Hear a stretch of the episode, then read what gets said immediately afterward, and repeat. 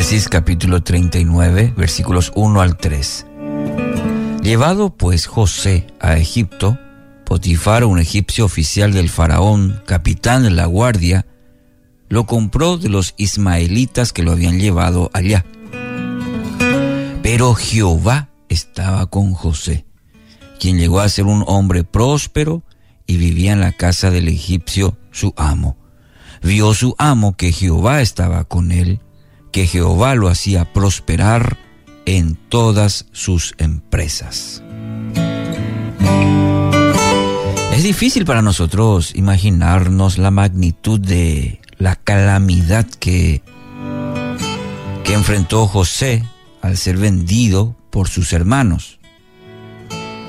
Eh, este relato ocupa apenas unos versículos en la Biblia, pero las consecuencias, diríamos, devastadoras de semejante traición, eh, no la podemos ver.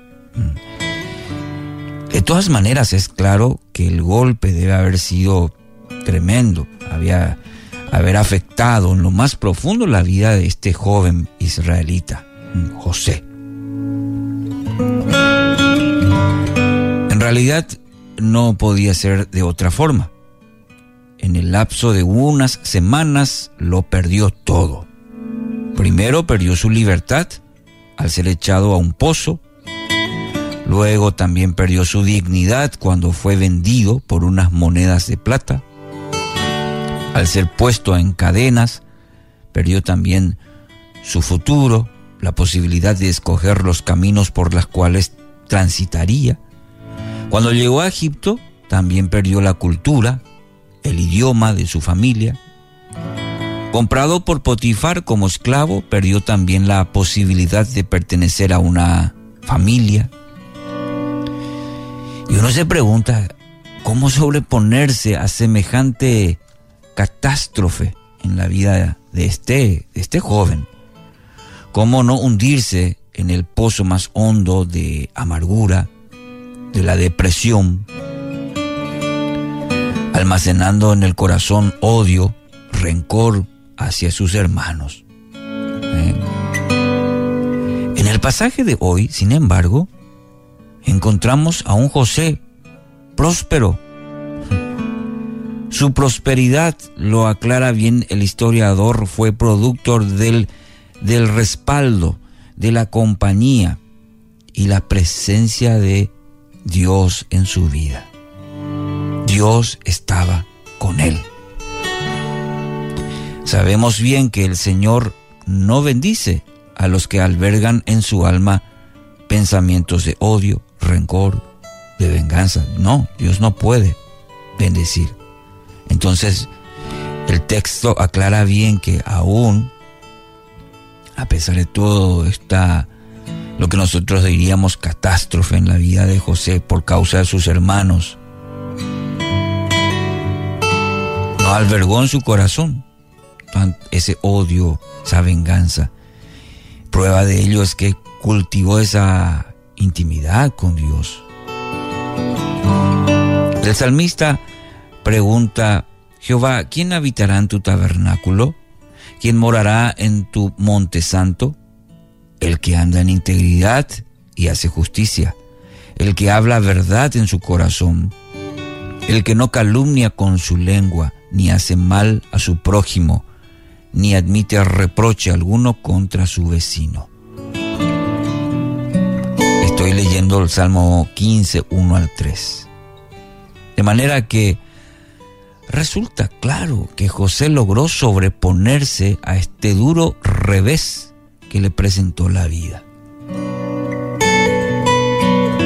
Y mi querido oyente, este, este es, esta es una de las características que distingue al cristiano maduro. No está libre de dificultades, no está libre de dolores, de contratiempos, pero no permite que estos determinen lo que ocurre en su vida. Un gran pensador dijo lo, lo siguiente, líderes no son aquellas personas que están libres de la adversidad, sino aquellas que logran superar los escollos de la vida. historia está repleta de líderes, personajes eh, bíblicos que vivieron durísimas experiencias personales. ¿Sabe qué? Lo que distinguió a estos hombres y mujeres es que usaron sus experiencias personales de fracaso, de angustia, para avanzar, avanzar hacia cosas mayores. La Biblia no promete, usted no va a encontrar eh, exentos de dificultades, al contrario, muchas, pero en cada una de ellas usted va a encontrar que en medio de quizás del aparente fracaso, de la adversidad, de la angustia, del dolor, avanzaron hacia cosas mayores. Fueron los escalones sobre los cuales construyeron. Y así como estos personajes, como la historia de José, que usted quizás conoce muy bien o, puede meditar en ella para ver que fueron como escalones sobre los cuales construyeron más adelante sus más grandes victorias. Así va a ser sobre su vida, en el nombre de Jesús. Esta situación o quizás esta adversidad serán escalones sobre la cual usted va a construir más adelante, van a representar grandes victorias en su vida. Pero confíe, repose, descanse en el Señor. Una frase dice, un error es un acontecimiento cuyo pleno beneficio aún no hemos podido cosechar. Gracias Dios por este nuevo día.